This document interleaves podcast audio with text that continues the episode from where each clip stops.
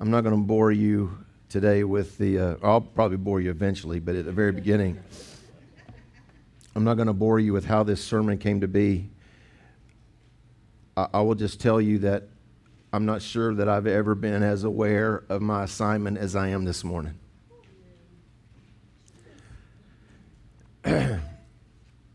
um, the world we live in, church culture that's rapidly changing, culture culture that's ra- rapidly changing.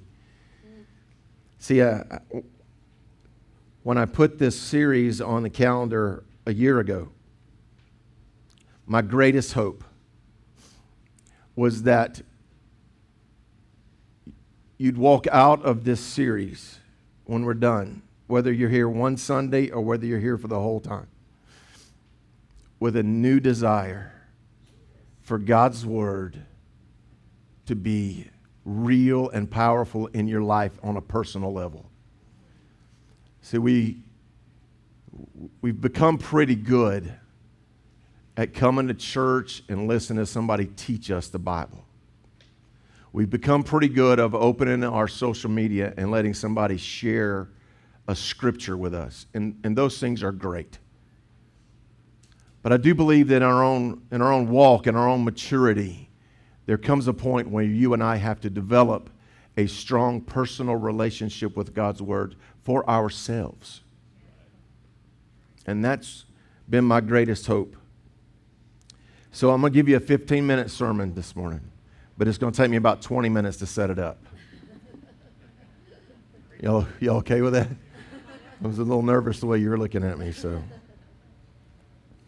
1 Corinthians chapter 3 verse 11 For no one can lay any foundation other than the one that is already laid, which is Jesus Christ. We've talked a lot about foundation this year. And just so you know, I, I, need to reiterate this.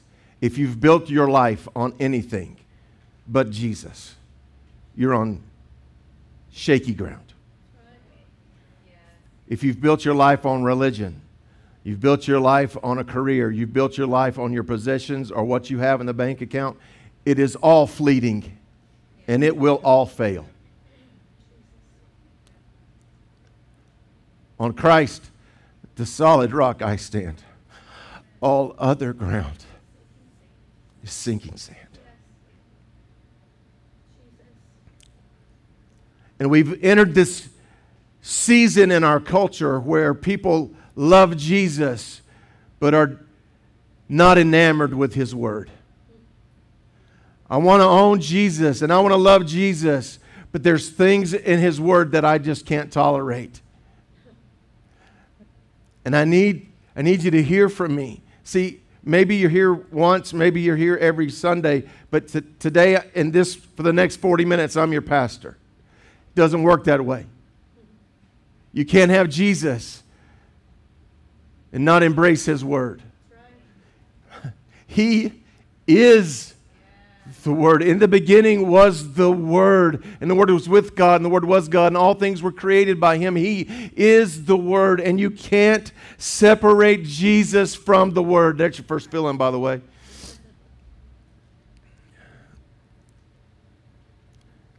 few months ago, I. Uh,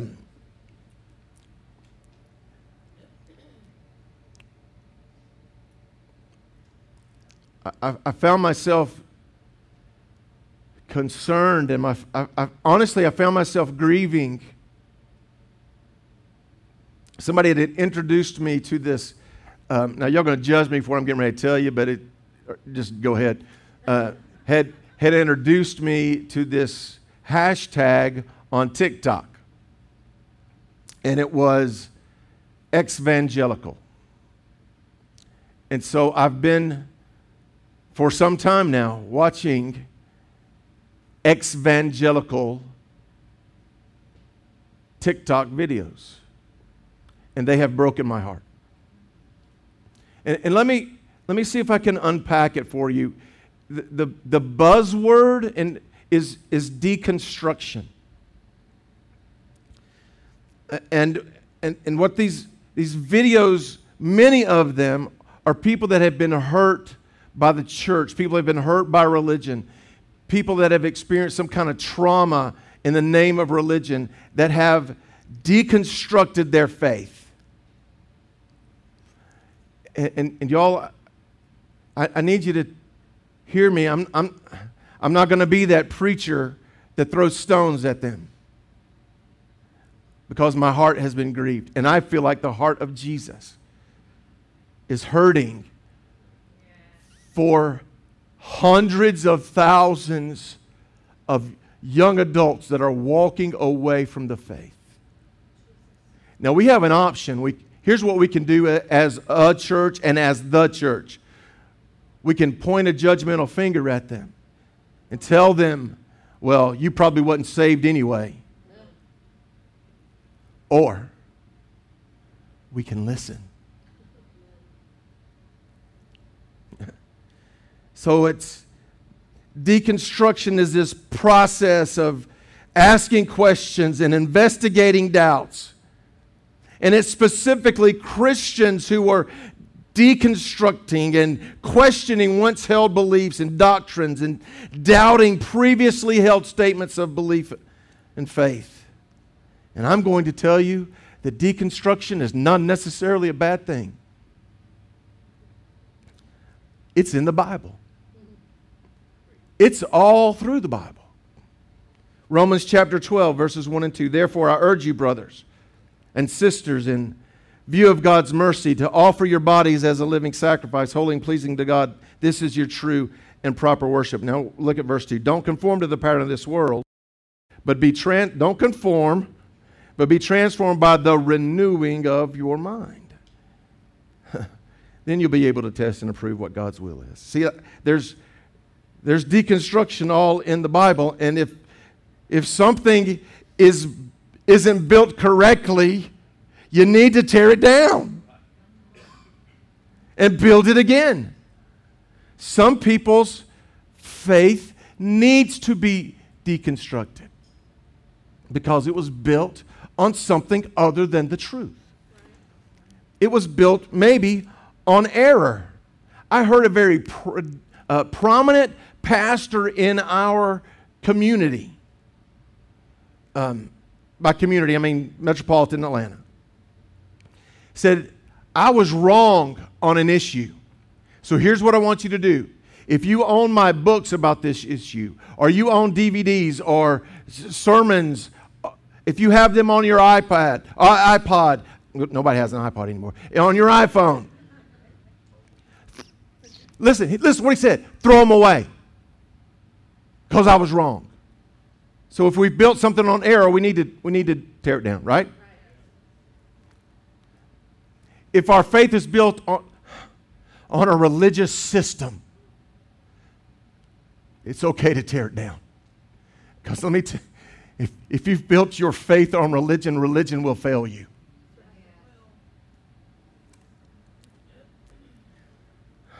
If you've built your faith on the faith of somebody else. You got to tear it down. If you've built your faith on the faith of your parents, on your friends, if you've built your faith on the faith of your pastor, you got to tear it down. If you've experienced trauma in the name of the church, I, I tell you what we could do we could put up this veil and say sexual trauma doesn't happen in the church. We, we could do that. We'd be lying because it does. And it has. And by protecting the predator and, and shaming the victim, because that's what's happened.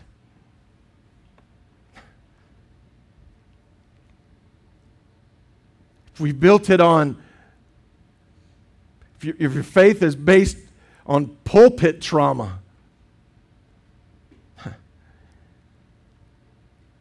Man, can, can, I tell you, God convicted me about something that I, I taught for years. For years. And I was wrong. I, I was a youth pastor for about 100 years. Long time. And here's what I, I especially on whatever Wednesday night, because you know youth church happened on Wednesday night. Whatever Wednesday night fell closest to February 14th, we'd have True Love Waits Day, right? And we talk about sexual purity, which I'm, come on, I believe bonds of matrimony. I, I, I believe that with all my heart. But here's what, and, and, and oftentimes we would, we would talk to the young ladies. And we'd talk to them about how they were dressing. Now, listen, I believe in biblical modesty. Come on, I'm not, I'm not telling you otherwise. But here's what we would do we would place the responsibility for the young men's sexual purity on the young ladies. And we're saying, you got to protect them by the way you dress. Guess what? That's wrong. You know what I should have been saying? I should have been looking at those boys eyeball to eyeball and saying, if your eye offends you, pluck it out. Who somebody famous said that. Who was that? What was his name? Jesus. So I'm telling you that that we get it wrong sometimes. And sometimes, sometimes we build our faith on the wrong thing. And it's incredibly difficult for those who've experienced that kind of trauma in the context of the church to separate the trauma from the truth. It sounds like this. I've been hearing it for almost 30 years. If that's what the church is all about, I don't want it.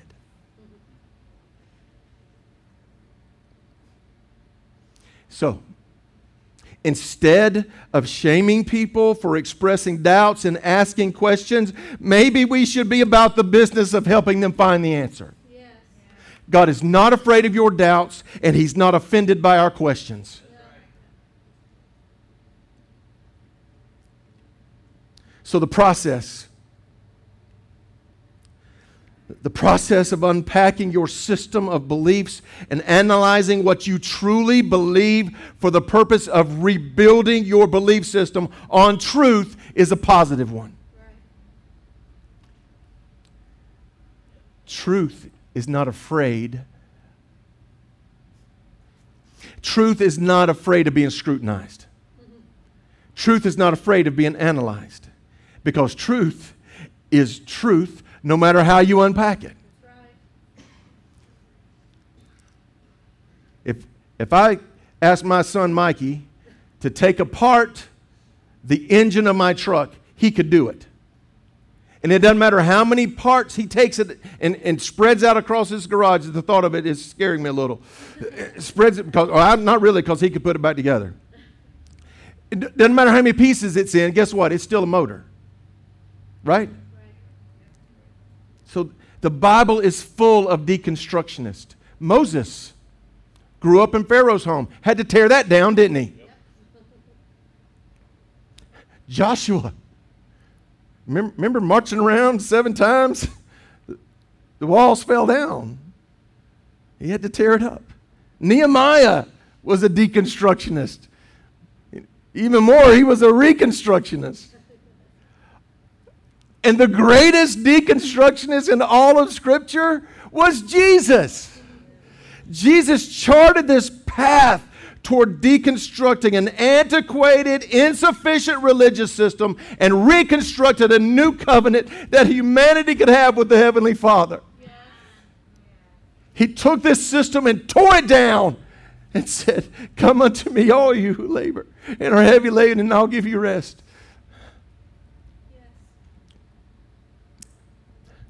Here's what he didn't do he didn't throw away the truth to do it. He didn't throw away the truth of God's word to do it. Do you know what he did? He fulfilled it. He, man, I, I, I've wanted to be cool all my life and never quite got there. Jesus was cool. Jesus looked into the eyes of religious leaders and he said, You think you have it all figured out. You look good on the inside, on the outside, but you are dead inside. And I'm tearing that down. I'm going to tear it down in three days and build it back. and that's what needs to be torn down. Religion that looks great on the surface but has no power, no transformation, no depth, no substance. Let's tear that down.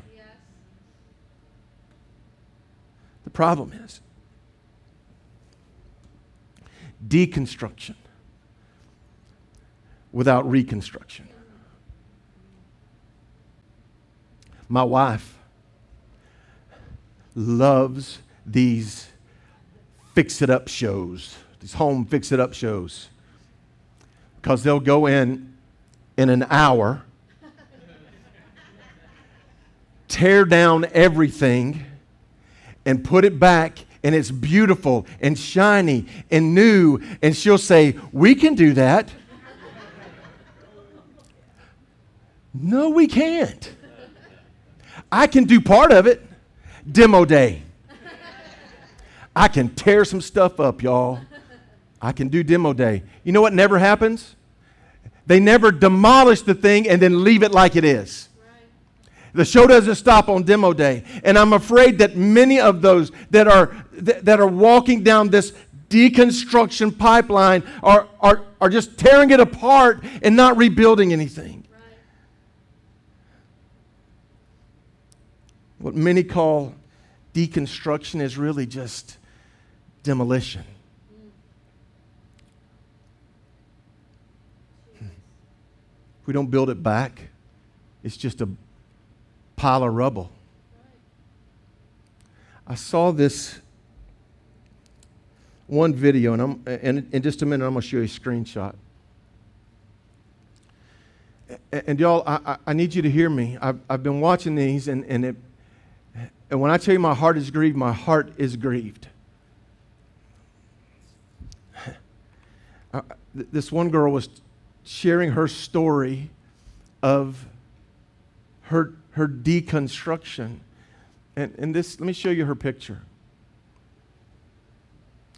The top says, I deconstructed religion and abandoned a faith that once consumed me. She looked happy.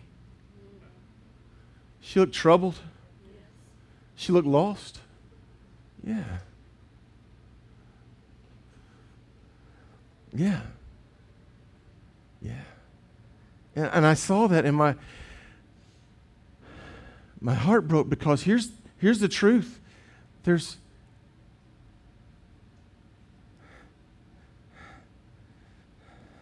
there's millions.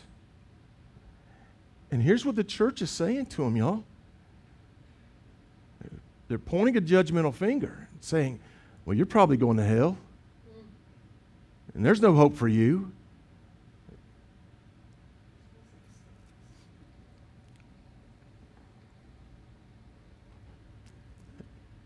I don't, I don't want to do that.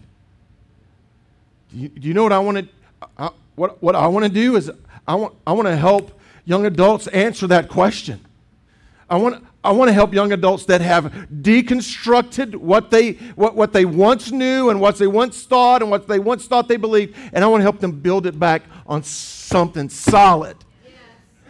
Something that's real, not religion, not what their parents taught them, not what their pastor taught them, but something that's real and deep and substantive and transformational. And that will last forever. So, where does that start? It's a legitimate question. Where does it start?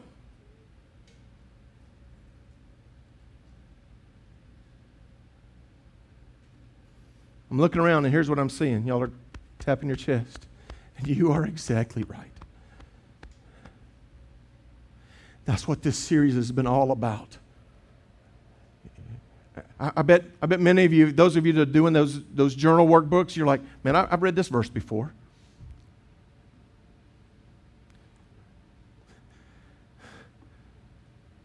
And you're filtering it through what you think you know. And I'm asking you not to do that. Read it like you're reading it for the first time.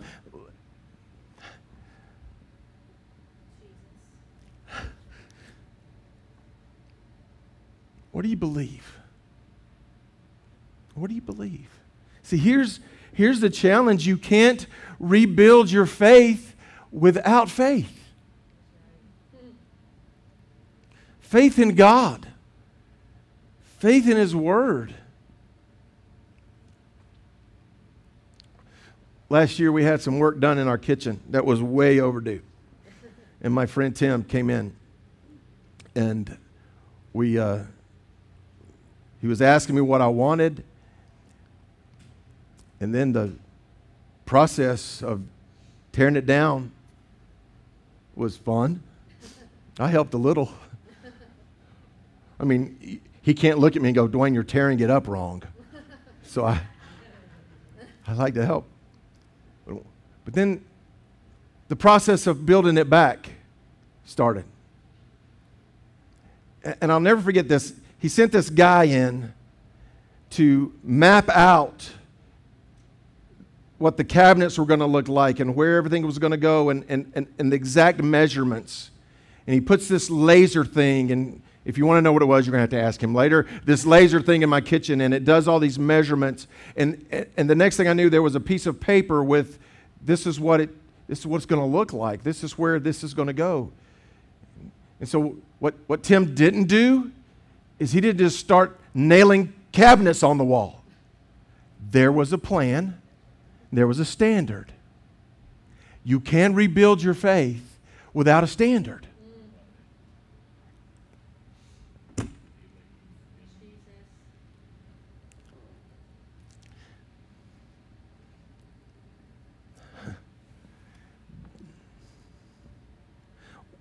What we've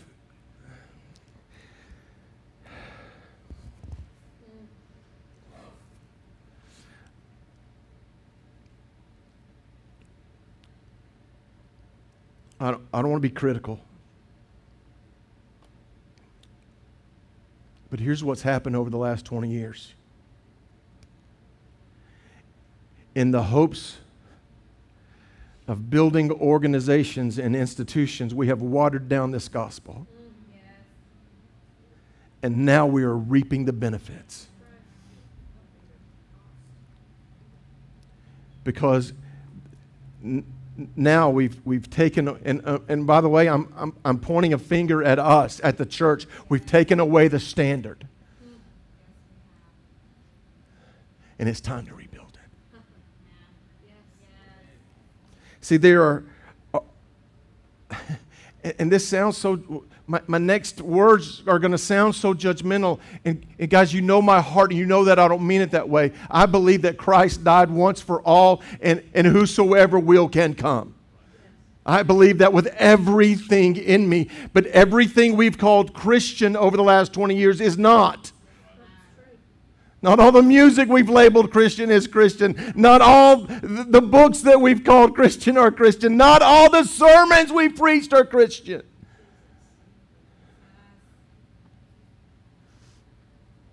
So, what does our faith look like when we strip it to the core?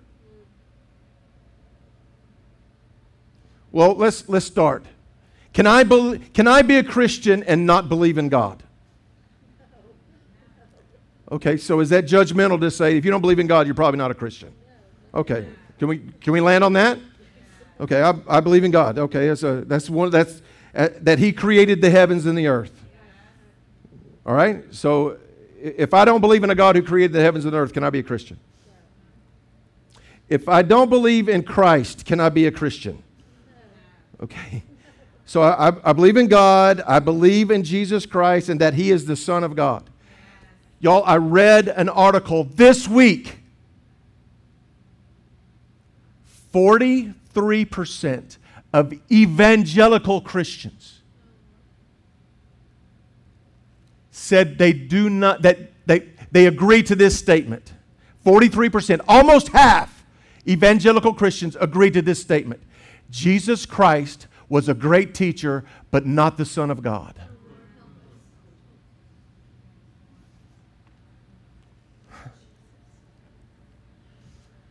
So I'm going to say that if I don't believe that Jesus Christ is the Son of God, that He's conceived of the Holy Spirit, that He was born of the Virgin Mary, and that He was crucified, dead, and resurrected, that if I'm going to call myself a Christian, I got to believe that. You, you with me that so far? All right, are we talking about denominations here? Are we talking about you know dogma and doctrine? No, just the basic, stripped down to the core belief.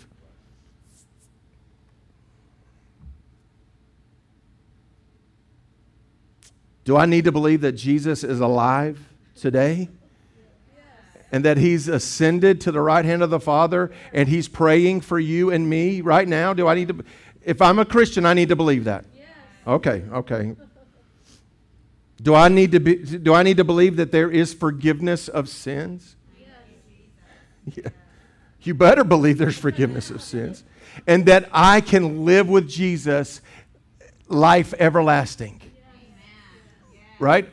Now, are, are, are, we talking about Baptist stuff and Methodist stuff and Pentecostal stuff? Or, no, these is the stripped down core of our faith. Is that not right? Yes. Guess where every one of those doctrines came from? Every one of those beliefs came from. This. You would not know anything that we just talked about. You wouldn't know that we have a heavenly Father who created heaven and earth. You wouldn't know that Jesus Christ was his only Son, that he was born of a virgin, that he lived a sinless life, that he suffered, bled, died, was crucified, rose again three days later, and is now seated at the right hand of the Father making intercession for me and you. You'd know none of that without the Bible. So that has to be our standard. Oh, how about this one? Must we believe that the Bible is the true inspired Word of God? That we accept that both the Old and the New Testaments are without error in the original manuscripts? Anybody know where that came from, by the way? Anybody know? Our website. Because we believe that. Hmm. I told you all of that to tell you that the foundation for reconstructing our faith is this is the word. And it's not antiquated. And it's not irrelevant. Look, after you get done filling in your blank, I want you to look at my eyes. It is living and active and sharp. And I'm not, a, I, I've never stood in this pulpit and claimed to be a Bible scholar but I've been reading it a long time. And here's what I know there is nothing, nothing as transformational, as life changing as a relationship with Christ through His Word.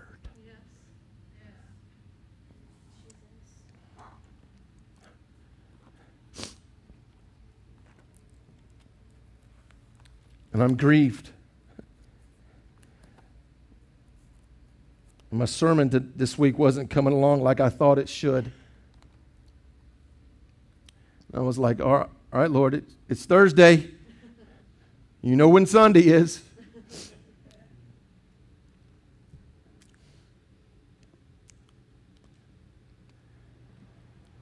I want to read to you. Now, listen, I, I, I'm not a, an apostle, and I would never try to insert myself into that role. It's not, I'm a pastor, and I love you, and I'm a teacher, and that's what I'm trying to do today. But I'm going to tell you that I, I read this like God was reading it to me.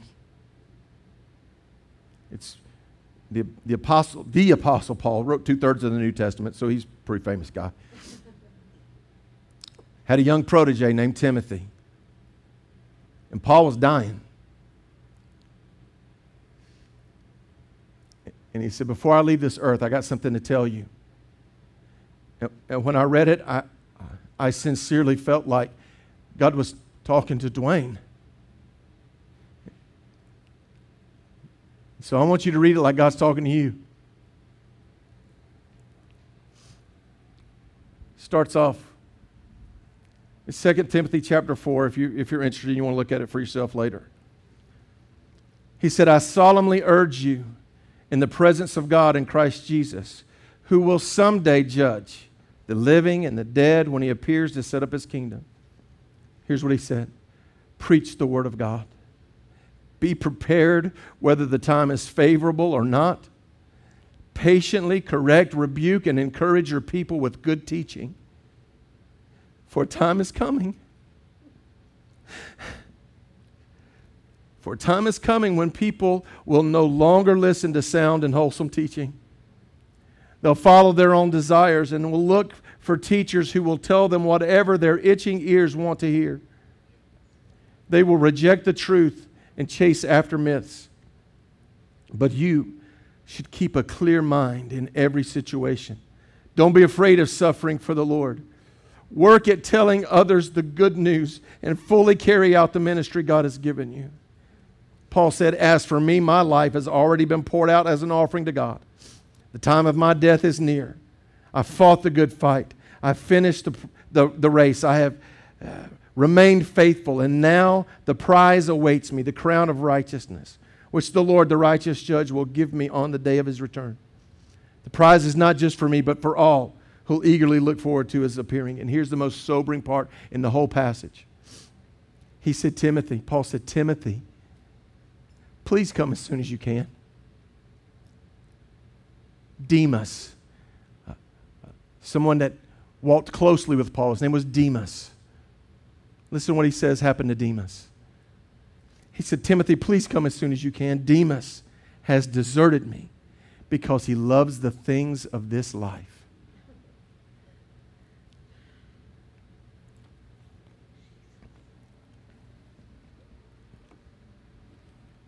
You know why I'm so passionate about this word?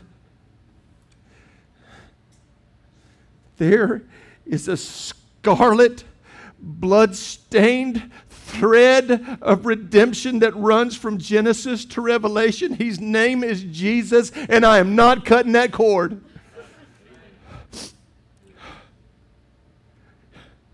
You, you really want to know how I feel about it?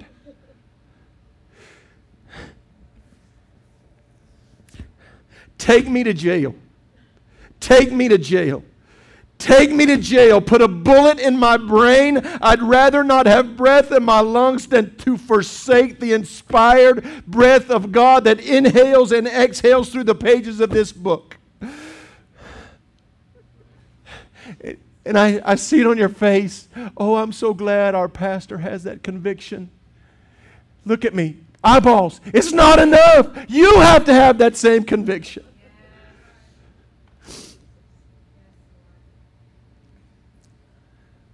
See, sooner or later, I'm going to make some of you mad and you'll leave.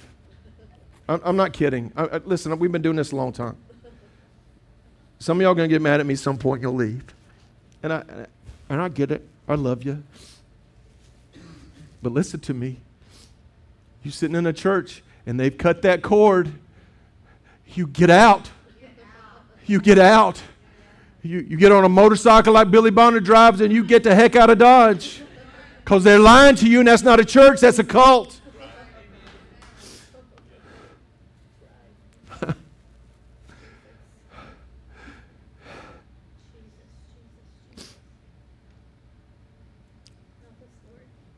so here's the question of the hour Has God revealed himself?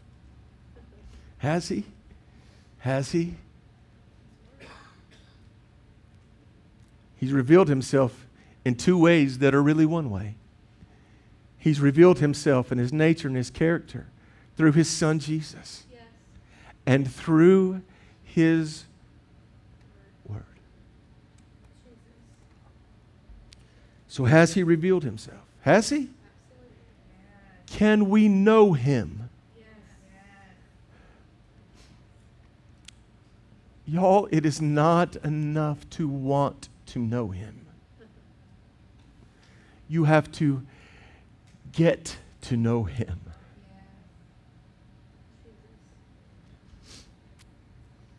That's what this whole series has been about. How can we get to know Him through the pages of His book? I'm going to give you two or three ways. Um, and you don't have blanks for this, so stop looking for them. The first thing Don't, don't base your relationship with the Bible based on what somebody told you it said, including me. Look, look at me. I, I love you. And I, I want to tell you one thing. I, I work real hard. Matthew Robertson works real hard. Mikey works real hard when we stand behind this pulpit because we want to teach you the truth. But believe it or not, we are frail, fragile men, and we get it wrong sometimes. So don't you dare base every, every part of your walk with Christ on what I teach you. You go home, you open that book for yourself, you build your faith. The second thing you're going to have to do, you're going to have to be okay with unanswered questions. I've been reading that Bible a long time, and there's still part of it I don't understand. And I'm okay with that.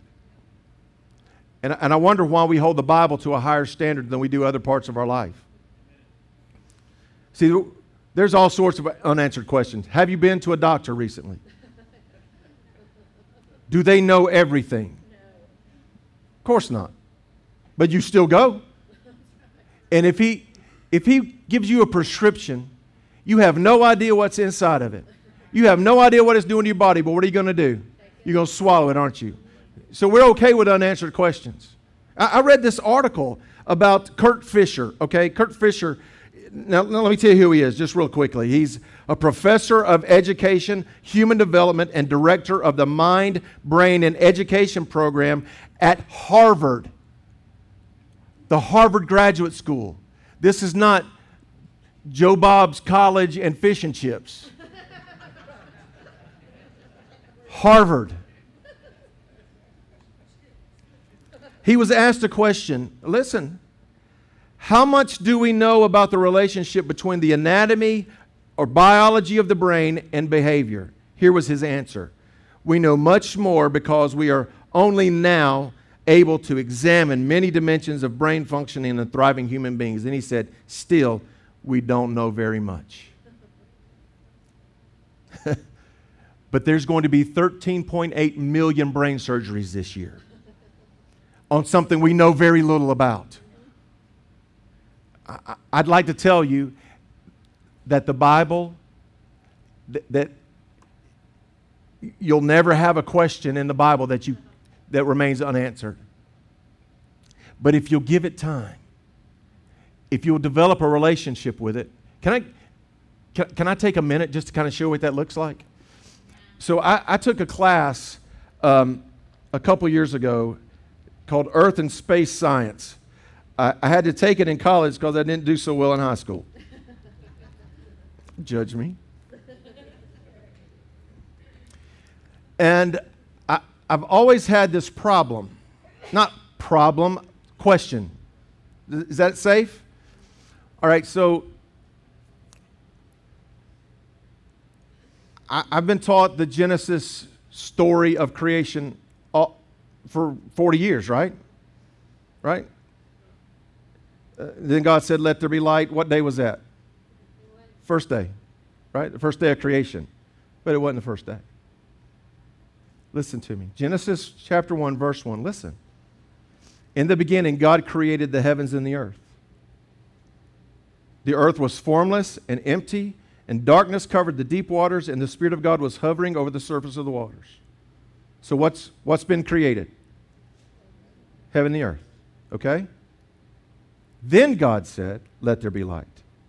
And there was light, and God saw that the light was good. Then he separated the light from the darkness. God called the light day, and the darkness night, and evening and passed, and morning came, marking the first day. So he created the heavens and the earth paused. Then God said, Let there be light, in verse 3. You with me so far? So somebody tell me how much time was between verse 2 and verse 3.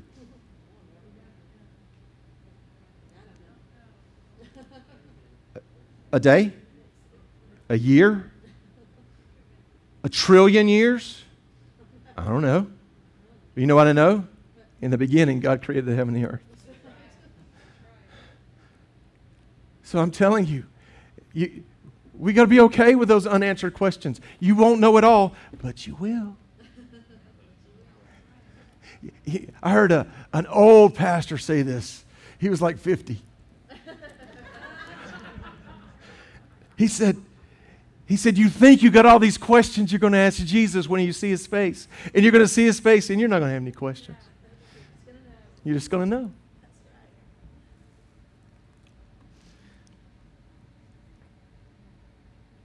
Don't put so much weight on your objections. See, the greatest objection people have to the Bible is that it was, it was put together by men at a council, that men decided who was going to put the Bible together. And we don't have time for a discussion of how we got the Bible. Just let me tell you this much. There was this council where the, what's called the canonization of Scripture took place. And what that was was uh, we just, they sealed what was in the Bible. All right, nothing else comes in, nothing goes out. And people are like, well, how do they know? How do they know? And what people will, what, what objectors to Scripture will never tell you is that these words were already being used. All across the churches in, in Asia and Europe, they were already being used. They just closed the door so nothing else could go in. That's all that happened. So, uh, Donna, come on. I'm, I'm going to leave, leave, you this. I'll give it to you later to, fill in. She freaks out when I call her before I give her the last fill, fill in. Freak is harsh. I'm sorry. Let, let me, as a Christian, here's what I want you to hear. I want to answer this question How do I keep the connection between Christ and the Word solid? And, and y'all, th- this is my goal for this series. That you recognize Jesus as my Lord and the Bible as my authority. Jesus is my Lord. He calls the shots.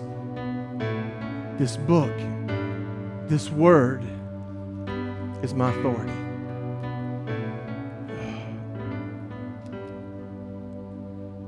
All right, we're going to pray. I want you to bow your heads. So I, I don't know where you're at in your own faith journey.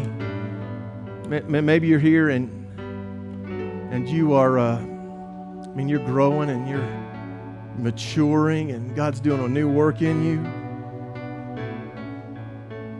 And I'm thankful for you, and I'm glad that that's happening. Maybe you're here. You got some questions.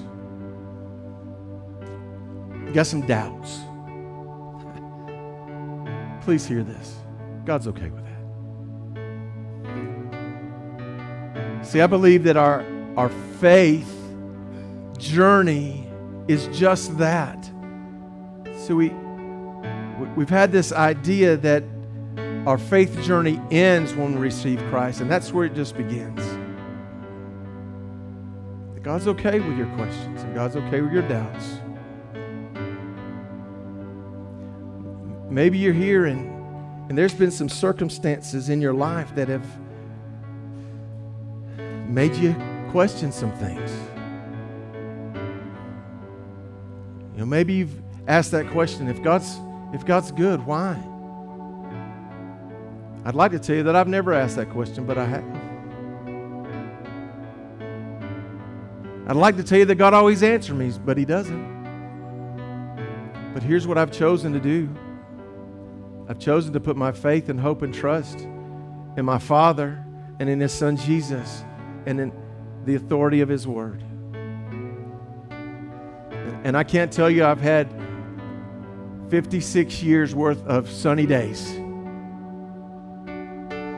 But I can tell you this I've got purpose, and I've got hope, and I've got joy, and I've got a future, and I've got eternal life. I'll take it. So I want to pray with you this morning. And, you know, I, want you to pray right where you're at. You know, I, I love it when we pray around this altar, but I'm just, what I'm, what I'm sensing this morning is that we just need to, you just need to pray right where you're at. If you don't know where you're walking,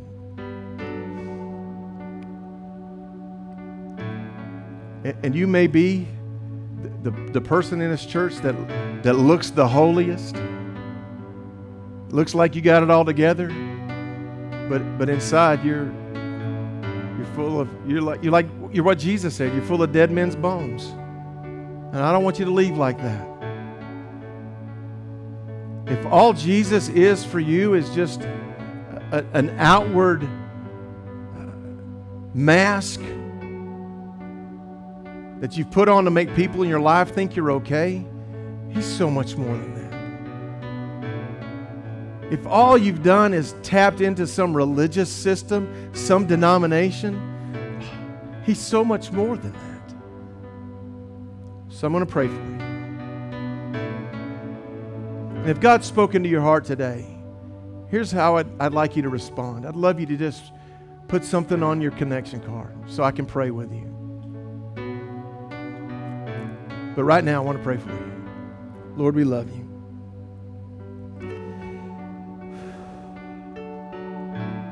And as we continue in this series, learning more about your word and loving your word, learning your word and living your word. God, thank you for the conviction that we feel in this room this morning.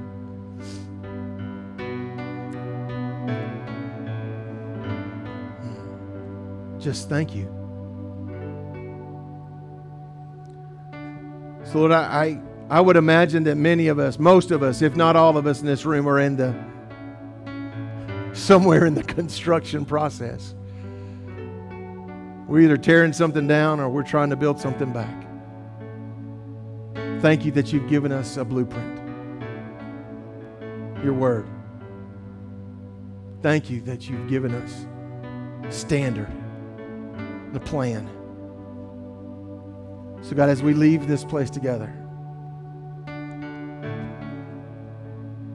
affirm in all of us the truth of your word. We believe in God the Father. We believe in his son Jesus that lived and died and rose again. We believe in heaven. And we believe in your word. So, God, I pray if there's one here today that wants to put their trust and faith in Christ Jesus, God, that today would be their day. Your word tells us that if we confess our sins, that you're faithful and just to forgive us. So, God, we confess our sins. We've stepped way outside of your boundaries. So, God, thank you for your forgiveness. You tell us to turn from our sin to turn towards you, and so we do that today. We forsake what's behind us and press on toward what's in front of us. And what's in front of us is the cross of Christ, where Jesus loved us and gave himself for us.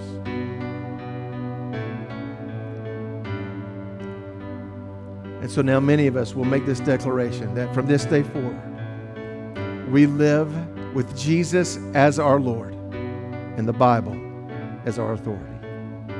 In Jesus' name. Jesus' name. Amen. Amen. Would you praise Jesus with me right now? Amen. Amen. Amen. God bless you. Thank you so much for being here.